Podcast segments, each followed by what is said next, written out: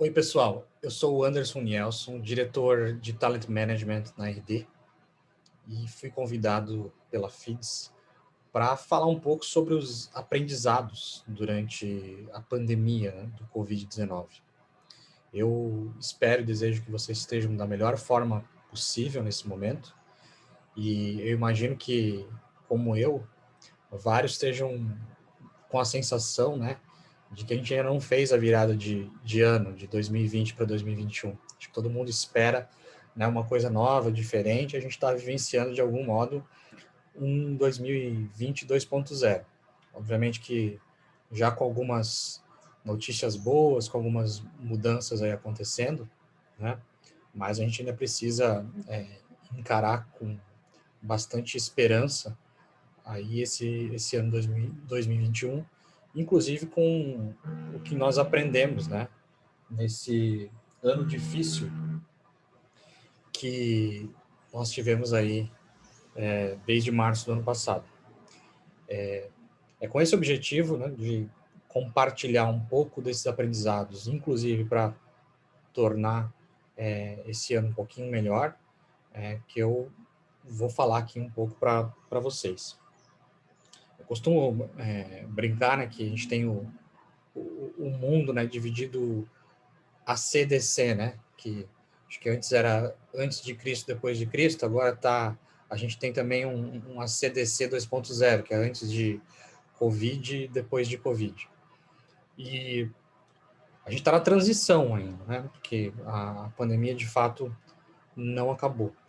Mas nessa transi transição, e a gente precisa passar é, por ela, não tem, jeito, não tem jeito, eu vejo que algumas mudanças que já vinham sido anunciadas, né, algumas já, já tinham começado, é, elas foram aceleradas. Né? É, então, todo um processo de transformação digital, é, ele foi super acelerado. Então, a gente vê várias empresas né, que sequer estavam né, atuando no meio digital, é, fazendo uma migração muito rápida, né, é, até por uma necessidade de sobreviver. E aí, eu citei aqui uma questão de produtos e serviços, mas a própria cultura né, relacionado a como a gente encara as dinâmicas de trabalho, né, o entendimento de como são os, os relacionamentos né, no meio é, profissional vem sofrendo uma mudança mais acelerada. Acho que não tem é, ele, elementos que são totalmente novos, né? mas para muita gente é, é, bastante novo sim. E um, uma das coisas que eu acho que várias pessoas passaram a perceber nesse ano de 2020 é que a gente está lidando né, com pessoas que têm uma integralidade, né? que elas são corpo, né? mente, né? elas têm questões aí emocionais, além né? Do, da capacidade, né? conhecimentos é, técnicos e experiências que elas trazem. Né? Então, não dá mais, por exemplo, para separar também é, alguns perfis, né? Acho que se falou durante muito tempo sobre a necessidade de separar a vida pessoal da vida profissional, mas fica agora mais evidente que algo que me acontece é, no trabalho eu acabo de algum modo impactando em casa e as coisas que acontecem em casa, né, impactam também é, no trabalho, até porque agora é, essa divisão inclusive física entre trabalho e casa, ela está muito mais frágil. E, e essa, essa questão da, da integralidade fez que vários de nós né, ficássemos mais atentos, inclusive, a questões é, emocionais das pessoas, né? E também a importância para essas pessoas de relacionamentos que elas têm é, e da vida que elas vivem fora do, do ambiente de trabalho. Muita gente fala sobre a importância de empatia, por exemplo, mas hoje o meu entendimento é de que diferente, né, de, de desenvolver empatia, o que a gente está precisando desenvolver é desenvolver mais capacidade de acolher, de aceitar, né, de incluir as outras pessoas, né, que são diferentes da gente, que vivem vidas diferentes, que têm valores diferentes, é, de uma forma mais respeitosa, de uma forma mais é, amorosa, de uma forma mais também intencional, porque é, é fato que eu preciso ter uma atitude de querer fazer isso, porque não necessariamente é algo é, simples, fácil, né, que a gente já estava habituado.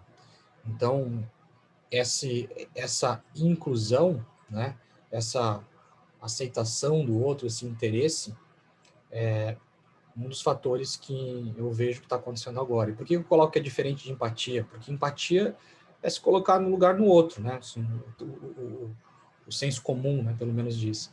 E, e, se colocar no lugar do outro realmente é, é, é algo quase que impossível, e a gente nem precisa, né, nem deve é, nivelar as pessoas querendo buscar essa igualdade, né? Querendo se colocar no lugar do outro, querendo como ser igual, sentir as mesmas coisas. O que a gente precisa é aceitar, né?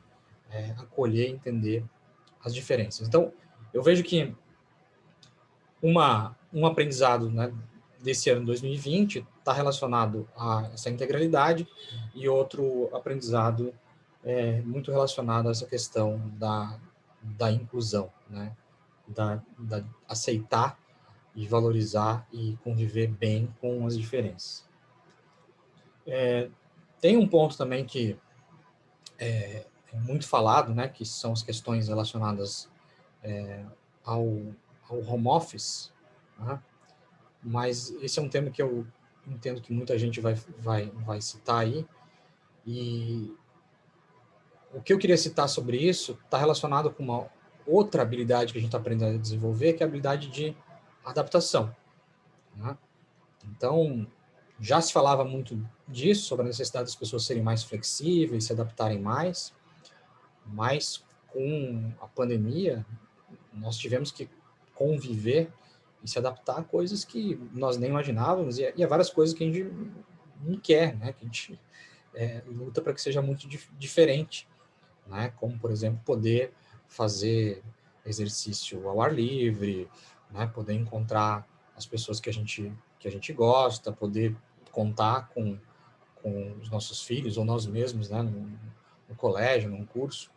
E a gente precisou, né? Aquela quem, quem não gostava, por exemplo, de curso online, é, passou a não ter uma opção e precisou se adaptar. Então, essa questão da adaptação é muito importante, né? E, inclusive porque o que a gente está vivendo agora, né, em termos de home office, está distante de ser home office, né? A gente continua, de fato, enclausurado em casa, né? Acho que aos poucos flexibilizando um pouco mais, mas quando, né, a, a gente tiver uma situação aí com o vírus controlado, aí a gente vai entender né, essa questão do home office, do trabalho é, híbrido, e é muito diferente do que a gente vive hoje, a gente vai passar por uma nova adaptação em relação a essa forma né, de trabalhar em casa ou de estar nos, nos escritórios. Então, tem é, o aprendizado que a gente teve agora em 2020 de se adaptar, acho que a gente precisa continuar cultivando ele, né? É, é, exercitando essa capacidade de se adaptar para encarar as mudanças que ainda vêm pela frente. E aí, é, tudo que eu estou colocando aqui, no fim, passa né, por aquilo que a gente é, entende né, e costuma nomear como soft skills, né? É, mas que são skills não técnicos, né? Não relacionados diretamente, muitos deles a uma especialidade profissional, como por exemplo programar ou como, como por exemplo é, escrever, mas são aí skills, são habilidades é, muito ligadas ao nosso comportamento, né?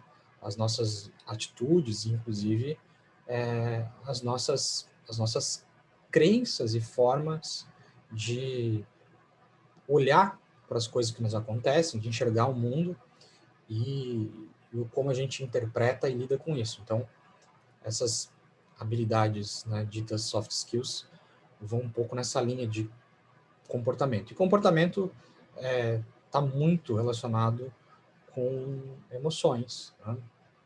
é, tá muito relacionado, muitas vezes, como a gente reage. Né?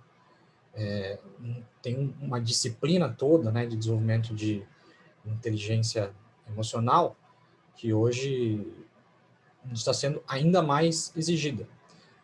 Também é algo que já era falado né, há 20, 30 anos, e principalmente no meio das organizações, muitas vezes cobrado, até de forma é, superficial, mas que agora, com a pandemia, nós estamos sendo, de algum modo, provocados a é, acelerar também o, o, o, que nós entendemos aí por inteligência emocional, o que, que a gente entende, inclusive, pelas próprias emoções nossas e das outras pessoas, né?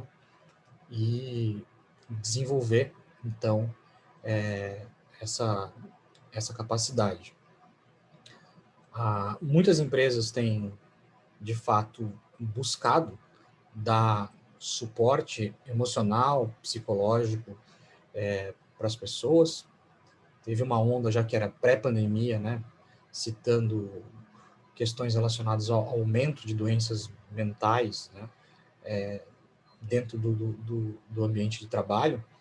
Então, de novo, né, já era uma temática é, bastante debatida, né, já havia movimento de várias, várias empresas, mas com a pandemia, é, a gente realmente sabe agora que, independente de questões de patologias, né, ou outros, outras situações que nos, nos levem, né, a um comprometimento da nossa saúde mental, a gente precisa desenvolver constantemente é, habilidades, né, formas é, de ter suporte, né, e, e estrutura também é, para poder ter uma atuação tanto na vida pessoal quanto profissional é, de uma forma emocionalmente mais equilibrada, né, mentalmente mais mais saudável. Então, é, felizmente no caso da da RD, é, a gente já vinha debatendo essa questão específica, né, de bem-estar emocional e psicológico já desde o ano 2018. E aí eu, eu vejo que eu também posso é, compartilhar um pouquinho aqui com vocês, né, quais são os aprendizados nesse, nesse sentido. Eu tenho hoje colocado a questão né, da saúde emocional e psicológica, é, olhando três pilares, que eu chamo de três S's, que são é, structure, são é, support e skills. Então, quando eu olho para estrutura, né, que é o primeiro, primeiro S, eu estou falando dos processos que a organização, a organização tem, do desenho organizacional, né? Se eu estou fazendo uma avaliação de capacidade né, do, da minha equipe de acordo com, com a demanda, né, para não levar todo mundo a níveis de estresse que é, são realmente difíceis, né, de, de segurar, né, como que eu estruturo meus processos de, de comunicação. Então, tem muita coisa no ambiente organizacional que é estrutural, né, e eu preciso ter um olhar para isso. Porque não é só é, um indivíduo, né, é a forma como nós, enquanto indivíduos, nos, nos organizamos, né, como a gente desenha tudo isso, é, que vai nos ajudar a ter um ambiente mais propício, né, à saúde emocional e, e psicológica. É, só para citar um, um exemplo, né, mas se eu tenho, por exemplo, rituais, né, com os meus times, com os meus liderados, para definir metas, né, alinhar expectativas, eu já começo a trabalhar um aspecto que muitas vezes gera ansiedade, que é o, o fato das pessoas às vezes estarem né, atuando sem saber especificamente o que é esperado delas, né? E ter isso definido na organização, como se faz, quando que é o momento de definir metas, como que se define, né? É, é importante. Né? Outra coisa que é bastante estrutural é como a organização lida né, com os rituais de relacionamento entre líder e liderado, né, com aquelas conversas, às vezes semanais, quinzenais, né, às vezes de meia hora, uma hora, entre líder e liderado, a gente costuma chamar de one-on-one, né, de tete a tete, é, mas nós aqui optamos em, em, em ter isso né, para a organização toda, né, o padrão é, é ser quinzenal, aí em torno de 50 minutos, algumas lideranças fazem é, com menos tempo, outras mais, mas isso também né, é um fator estrutural de como a gente está organizado, né, é, que cria né, com as pessoas um alinhamento maior, uma gestão de expectativa que acaba diminuindo, então, fatores né, de, de, de ansiedade. Outro ponto para ter um entendimento que está relacionado com estrutura é, é, é avaliar né, é, quantas pessoas eu preciso né, para poder lidar com uma determinada temática. Né? Isso é, é, difícil, né, porque às vezes a gente tem, tem muita demanda e até pouco recurso financeiro, mas é preciso pelo menos estar consciente né, do, do qual seria o ideal e de qual esforço adicional que a gente está realmente fazendo e, e, e, compartilhar isso de forma muito aberta com as pessoas, né? E ter planos, inclusive, para fazer os ajustes necessários, para fazer escolhas, né?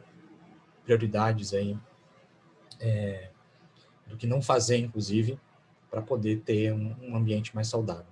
Bem, eu falei que eram três S, o primeiro era structure, né, estrutura, o segundo é, é o suporte. Né? Então, no nosso caso, já desde 2018, nós temos o suporte né, da consultoria de bem-estar, que é uma psicóloga que atuou conosco aqui, a querida Patrícia Dauer, né? É, e ela faz um acolhimento, né? Ela tem, tem aí anos de experiência fazendo isso, faz um acolhimento das pessoas pelos mais diversos motivos, né?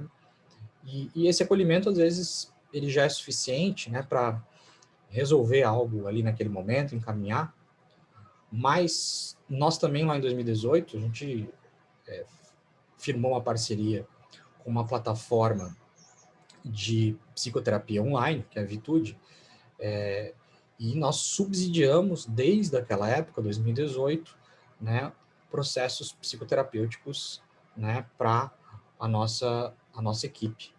Uh, muita gente utiliza, muita gente recomenda, inclusive. Algumas pessoas fazem já há bastante tempo e relatam né, evolução, tanto profissionalmente quanto também é, na vida pessoal, nos relacionamentos. E isso vai, né, naquela linha de integralidade que eu citei no começo, vai formando pessoas é, mais confiantes, mais seguras, mais estáveis, com mais autoconhecimento, né? O que é bastante importante, né? Para que a gente tenha pessoas aí é, felizes, satisfeitas, atuando é, conosco. E outra questão também de suporte, além dessa desse acolhimento, né, e de algum subsídio a mecanismos que as pessoas possam utilizar como processos psicoterapêuticos, que eu acho bastante adequado, também está o suporte dado pelas lideranças. Então, a gente precisa capacitar as lideranças né, sobre o que são essas questões emocionais relacionadas a bem-estar, a segurança psicológica, né, para que eles possam, pelo menos, fazer uma conversa com os seus liderados de forma aberta, transparente, não encarando isso como né, necessariamente coisa de maluco, né, ou coisa de gente fraca, mas entendendo que, que é algo que faz parte das nossas vidas, né? Todo mundo pode ter alguma necessidade emocional diferente, intensidades diferentes, em contextos é, de fases diferentes aí da vida. E por fim, né, depois de falar de estrutura e de suporte, eu cito skills, né, que são habilidades. Então, existe uma série de habilidades que as pessoas podem ser treinadas, e a maioria de nós não teve nem o conhecimento, nem o treinamento, que nos levam aí a essas situações de mais bem-estar e uma capacidade melhor de tá bem, né, é, emocionalmente. E, e, nós temos aí estruturado também alguns é, cursos, né, continuados, né, que tem duração de quatro, seis meses, uma coisa bem prática também, né, são conteúdos em, forma, em formato bastante pequeno, que todo mundo tem uma vida muito corrida, mas já com é, ali desafios, né, com formas de instigar as pessoas a colocar colocarem aquilo na prática para ir vivenci, irem vivenciando, né, é, essas técnicas e ferramentas que nos permitem ter um, uma inteligência emocional mais bem desenvolvida, tá? Então, é, as próprias, os próprios é, elementos né, que constituem a disciplina de inteligência emocional fazem parte disso, a gente dá treinamentos, mas, por exemplo, comunicação adaptativa, né? É você aprender né, a ouvir e, e falar é, de forma mais presente, de forma mais ativa, de forma menos, menos violenta. Né? E aí tem muita técnica e ferramenta em, em, torno disso. Uma que eu gosto bastante é o Radical Candor. Né? É, e outra é a comunicação, não própria comunicação não violenta, né? mas tem, tem mu muita literatura e muita formação em torno disso.